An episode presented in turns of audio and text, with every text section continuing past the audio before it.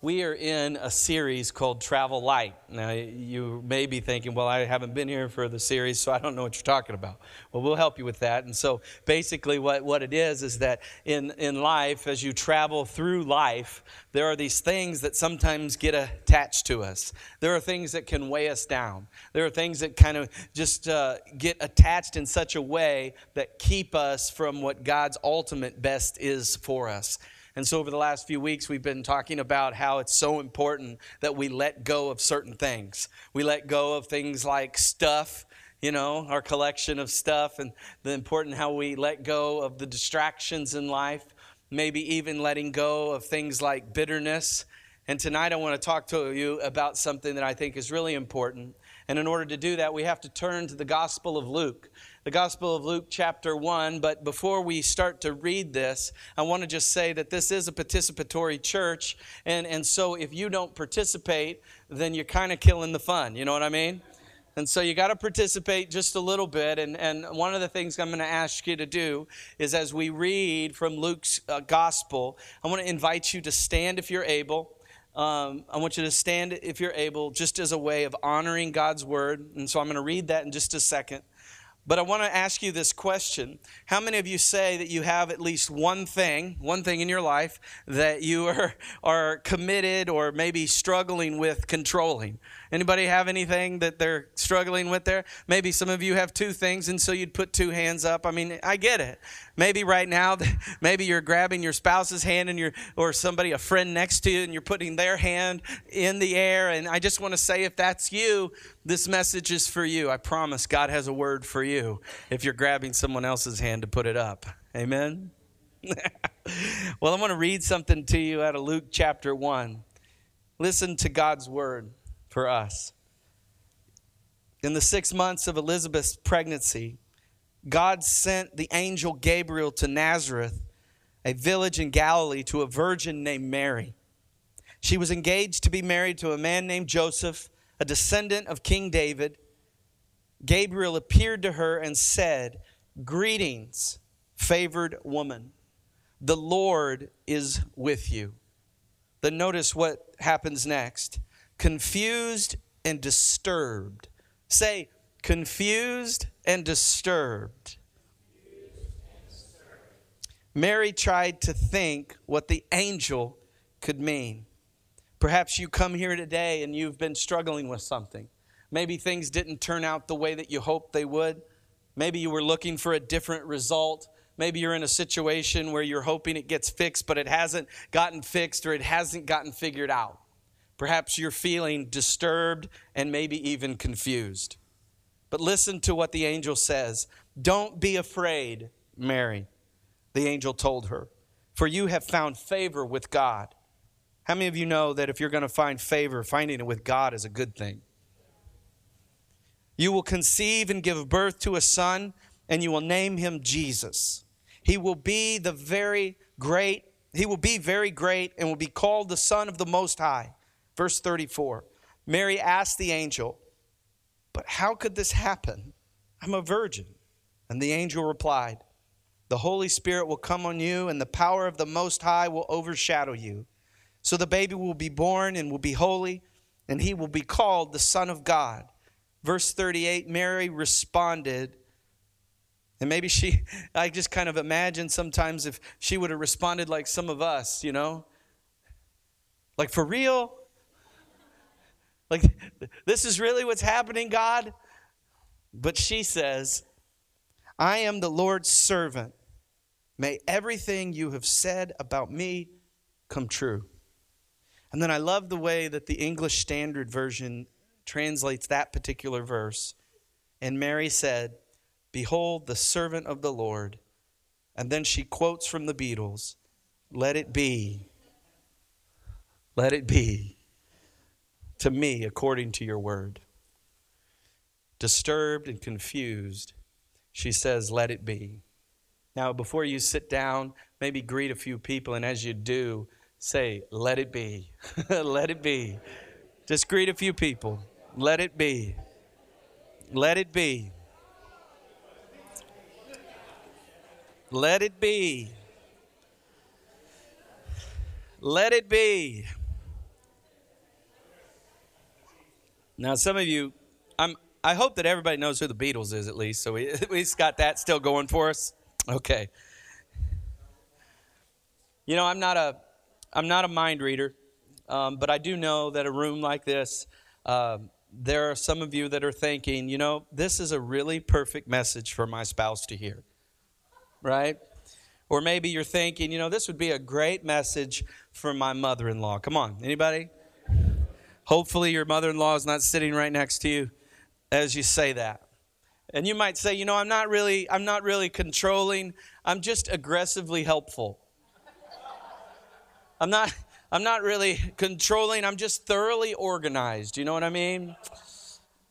But truthfully, you really are wound so tight that you make coffee nervous. Some of you are around, you really are wound that tight. You struggle. You struggle with it. And the thing I've figured out is, is it's hard sometimes to see it in of ourselves, but if we ask people close to us, if we ask maybe our kids or something, like, you know, hey, is this is this true of me? Like kids have an amazing way of seeing things in us that maybe we don't see in ourselves. And they like mirrors, they reflect back to us what's real, you know, and as a parent, I've entered into kind of a season where my kids are not really as little anymore. And, and so, what I've been doing is training them up and teaching them that they have to contribute. You know what I mean? Like if you have a kid and he just does nothing, it's like, well, that's not good. So we have to help them kind of start to contribute. And and the thing that sometimes kids get in their head is like, in order for them to contribute, that somehow they get paid. I don't understand this. I really don't. I mean, I, I, think the fact that the child should understand that the very fact that they exist, that they're able to breathe and live under your house, you know, under your roof, not under your house. Hopefully, you're not going to have your kids under your house. but if you do that, that's probably bad. We need to talk.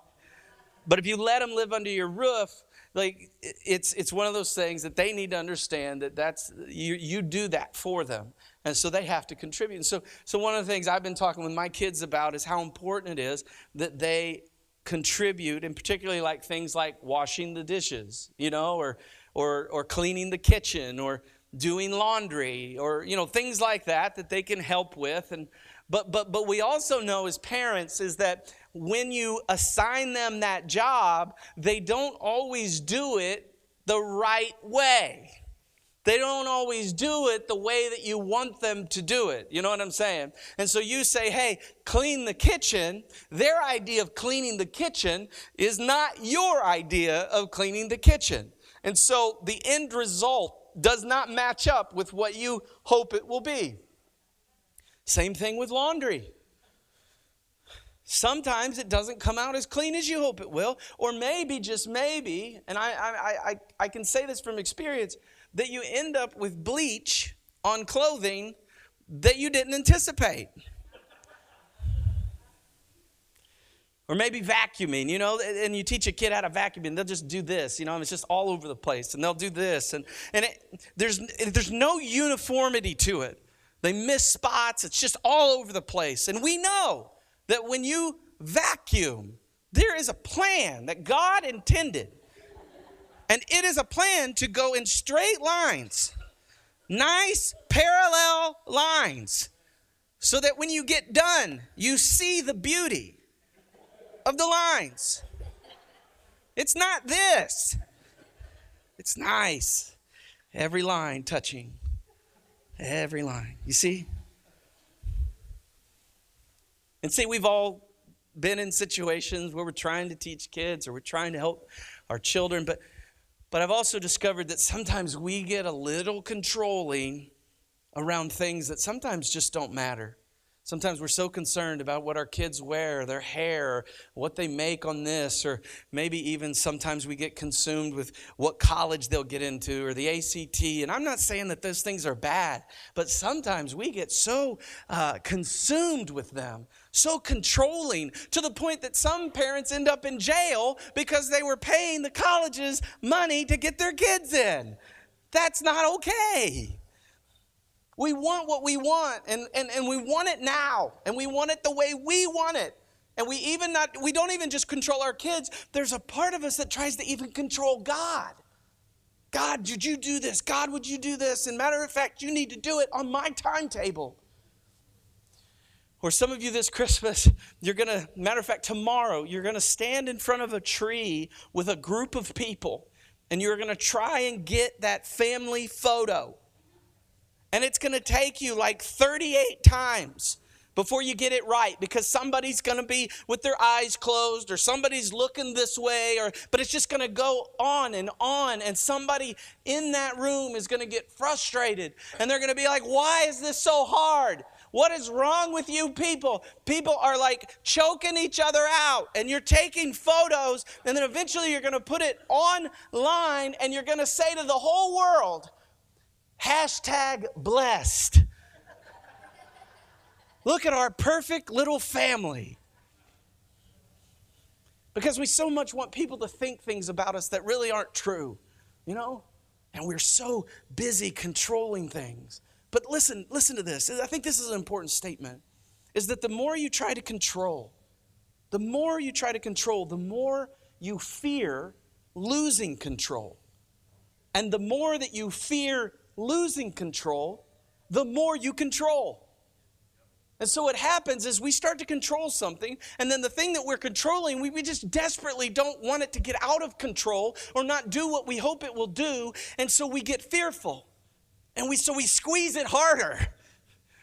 And then as we do, we really have a hard time ever letting go of it so that it can do what maybe it's supposed to do because we get so controlling around those things. And so here's a simple thought I want to share with you tonight and it's important you get this because I believe this 100% that God says that the only thing that pleases Him is faith. That is the thing that pleases God. And the thing that I've learned is that when we have faith, on the other side of faith is His faithfulness. When we have faith, on the other side of His faithfulness, or is on the other side is His faithfulness.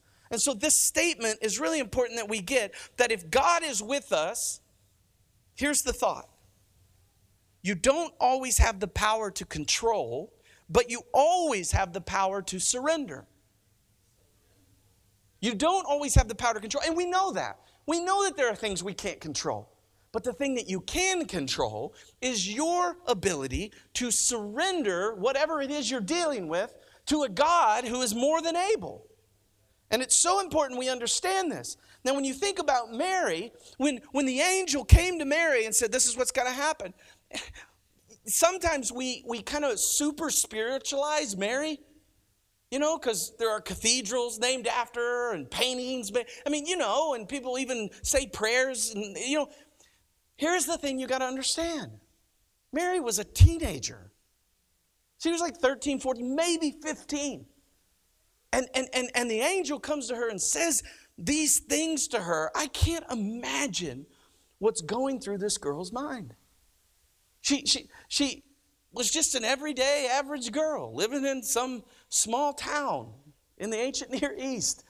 And this angel shows up. And sometimes I wonder about that because I picture her just as like any 14, 15 year old girl. You know, maybe she had hopes and dreams. Maybe there were things that she wanted to see happen in her life, you know? She, she knew that there were limitations to that because of her world. I mean, she didn't have the same world we lived in, but, but there were some things that, that maybe she really wanted. Maybe she was dealing with certain pressures like any girl. You know, she was living under those pressures, and, and then all of a sudden, some angel shows up and begins to talk to her about how, how, how she's going to be a part of some amazing plan that God had created. And yet she was just thinking about maybe her future. She was just thinking about maybe someday she'd get married and she'd find some guy that, that really met all of these qualities that she hoped for, you know.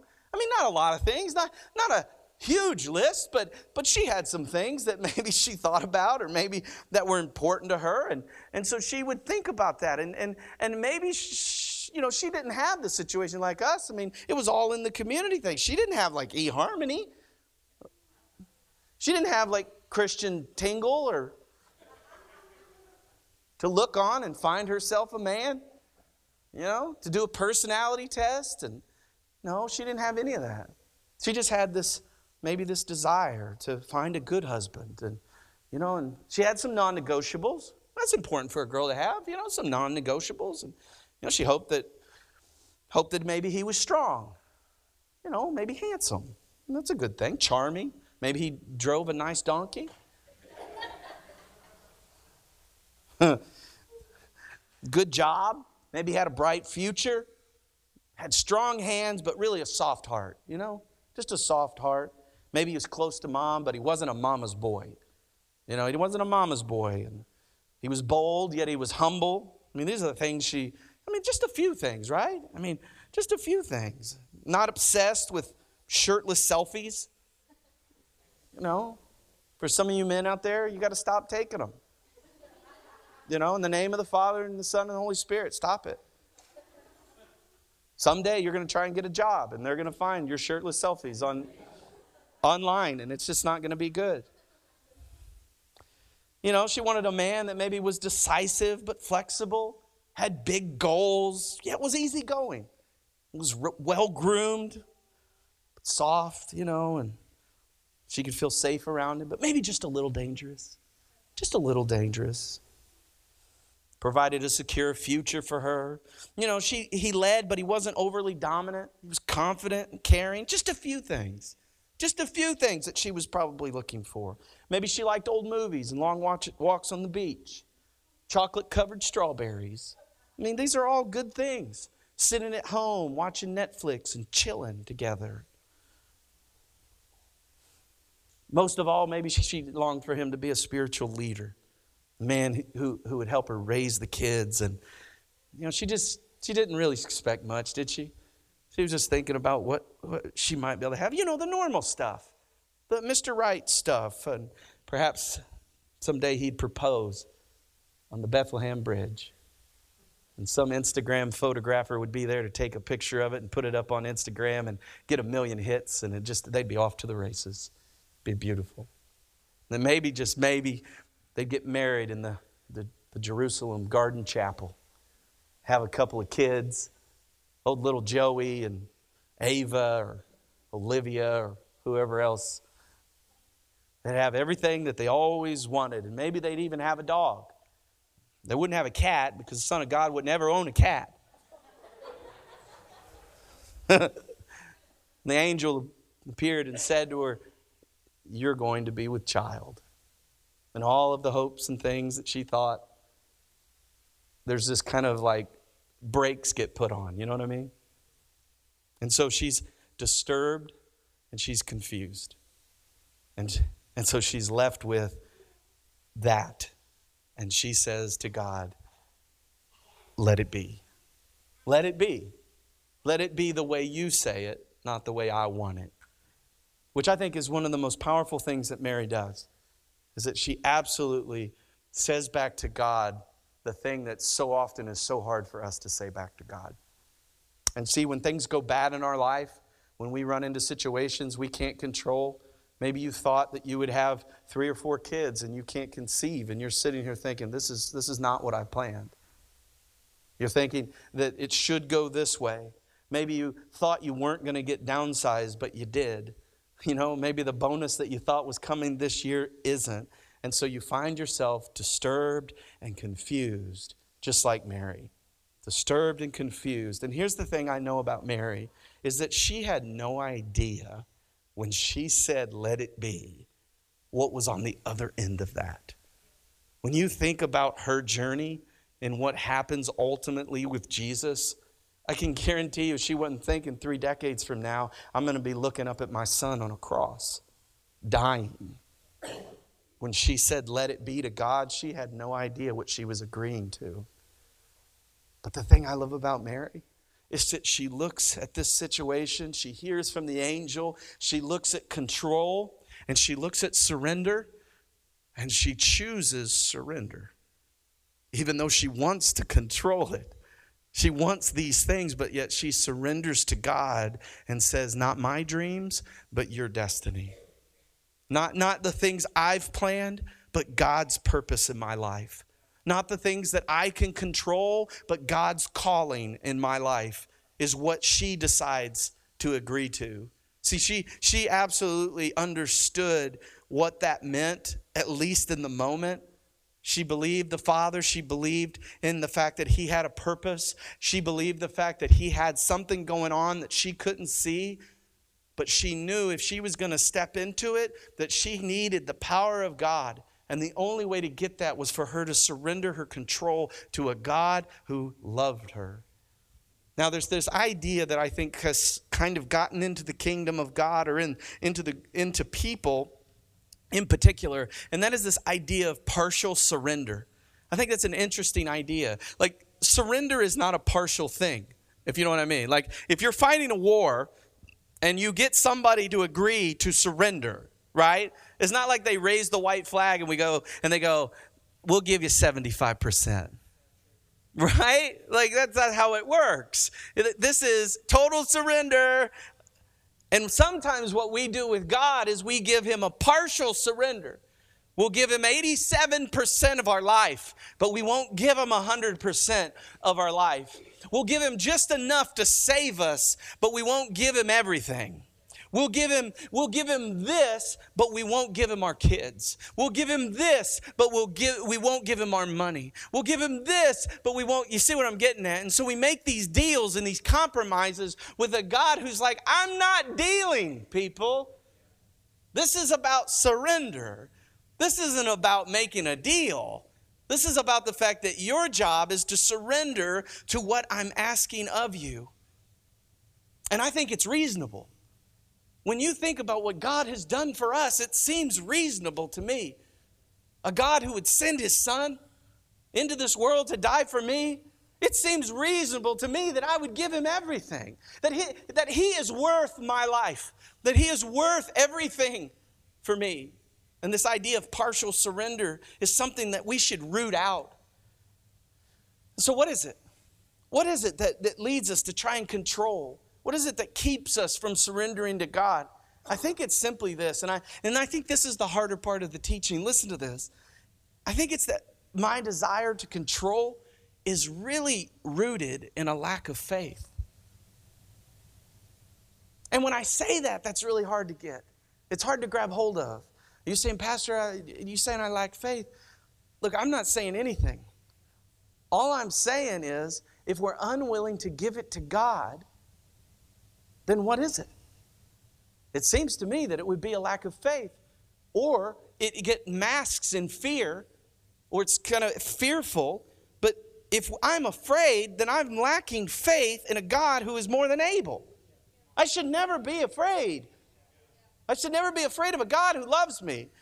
Now, I know that things are going to come at you, but the thing you always have to understand is that the God who loves you is with you. And so when we surrender to Him, He's on our team. And I always think the future is better with God on your side. And so when we surrender, it really helps us to see that we have absolutely overestimated our ability and we have underestimated the power of our God. We have underestimated our ability. So what we're doing is like, I am saying that I am in control, but you know you're not. You know you're not. And what happens is we beef ourselves up, we undersell the God who's more than able. So important we see this. Because, see, you know what the culture is saying to you? Saying it to me? Is if you don't do something, it ain't going to happen. You know what I'm talking about. If you don't do something, it's not going to happen. If it's going to be, it's up to me. And yet, that's not what God says. Matter of fact, Jesus says the very opposite. Listen to this in Matthew 10, verse 39. If you cling to your life, if you control, get it? If you control your life, you will lose it. But if you give up your life, surrender for me, you will find it. See, Jesus is trying to get us to understand that as we hold on to things and try and control things, we never experience the life that He wants to give us.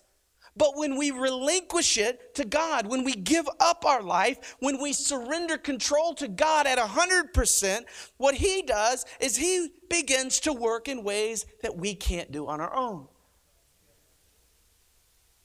And the thing I figured out, though, is it's not a one time thing.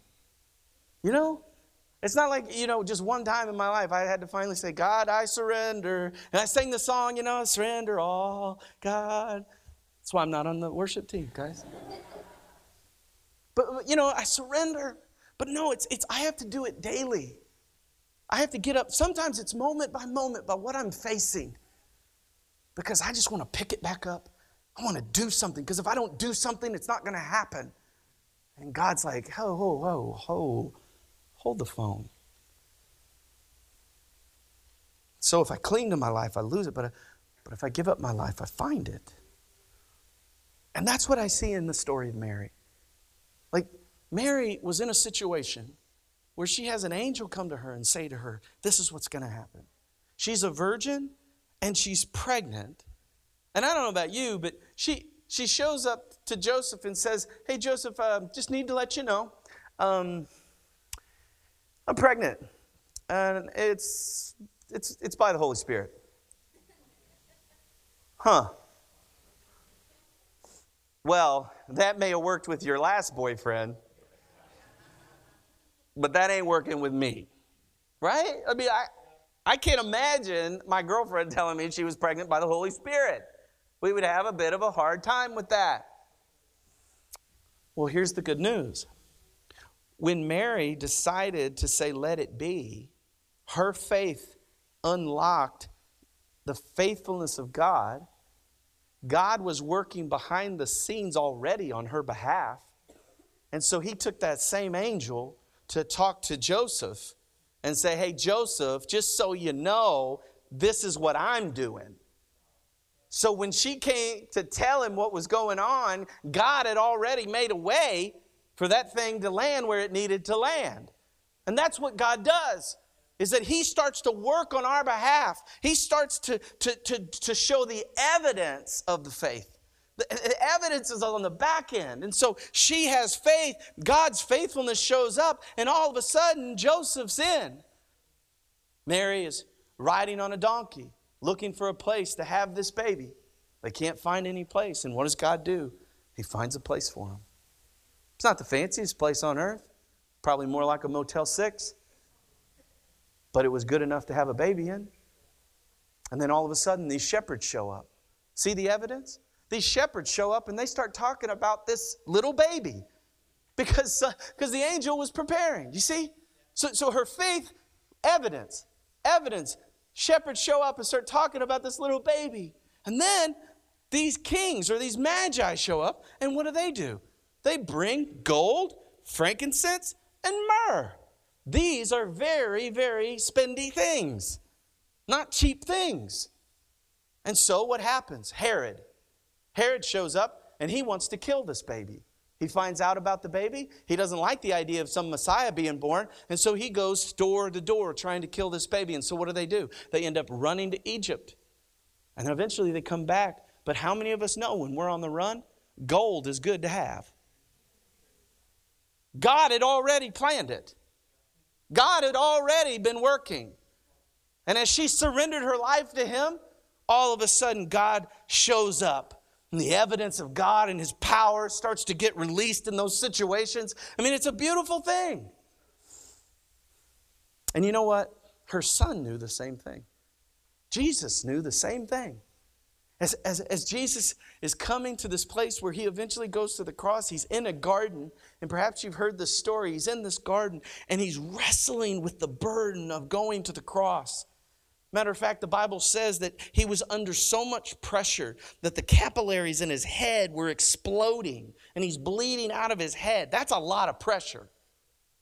And he's under this pressure and he's asking God to work in this situation. But the, you know what the thing, the thing that he said, the thing that he said is exactly what Mary said, using the same word, the same Greek idea, and that is, let it be. Not my will, but your will be done. And so both Mary and Jesus understood that the life of surrender was the only way to go. And Mary's looking up at her son as, she's, as he's on this cross, and she's, she's seeing what he's going through. Can you imagine? And it's something that we should not romanticize. It's painful. A mother looking at her child being spit on and beat, and, and I mean, just you can't even imagine, can you? And that's what Mary is dealing with. And Jesus says, Let it be. And Mary says, Let it be. And the truth is, is that Jesus, any moment, could have called down angels from heaven to destroy everybody if he wanted to. But he didn't because he had a mission. He knew what he was supposed to do. And he knew on the back end of it, God would be faithful and the entire world could be saved because of it. Whew. Just powerful. Now, when you came in, on your seats, there's these little white pieces of paper. I want you to grab those if you want to. But I want to ask you this question What are you trying to control that you need to surrender? I mean, simple enough. Is there anything that you're trying to control that you need to surrender to God? You know, in a little bit, we're going to worship God with our giving.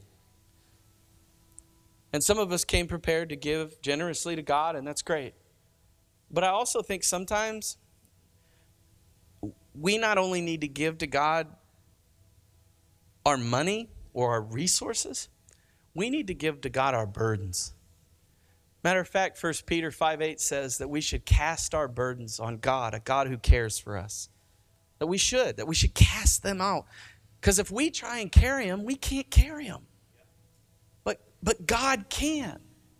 And so I just want to encourage you if you got something, if there's something going on in your life, then cast that burden on to God.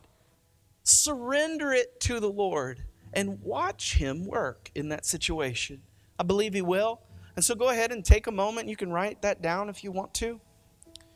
I want to talk to you as we do, but you know, the angel says to Mary, The Lord is with you, which is that Emmanuel, God is with us.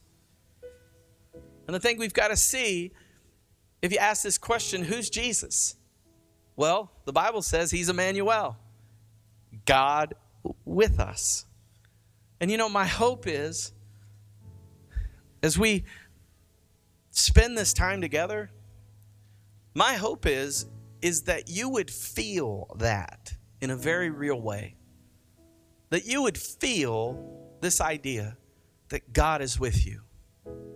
Wherever you go, whatever you're going through, God is with you and He loves you and He wants to help you.